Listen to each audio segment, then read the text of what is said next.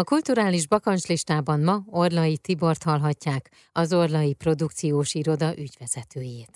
Van-e esetleg ilyen listája, és hogy mi szerepel ezen a listán? Hosszú vagy rövid? Külföldön vagy Magyarországon átélni valamilyen kulturális élményt, vagy létrehozni, megalkotni egy kulturális élményt másoknak? Ugye azok, akik a kultúrának azon az oldalán vannak, mint mi, nekünk nyilvánvalóan az a célunk, hogy olyan produkciókat hozzunk létre, amely országhatáron belül és kívül is megtalálja, vagy meg tudja találni a közönségét. Ennél csodálatosabb érzés, mint amikor egy előadással fellépünk egy nemzetközi fesztiválon bárhol a világban, és azt látjuk, hogy az ottani közönség a nyelvi nehézségek ellenére azzal, hogy feliratozva követik az eseményt, a darabot, ugyanolyan boldog arcokat és ugyanolyan átszellemű tekinteteket tekintettel találkozunk, mint itthon a előadásokon. Ez a legcsodálatosabb egy alkotó producernek, uh-huh. mert ez azt jelenti, hogy minden a munka, amit egy produkció létrehozása, ez három-négy éves munka,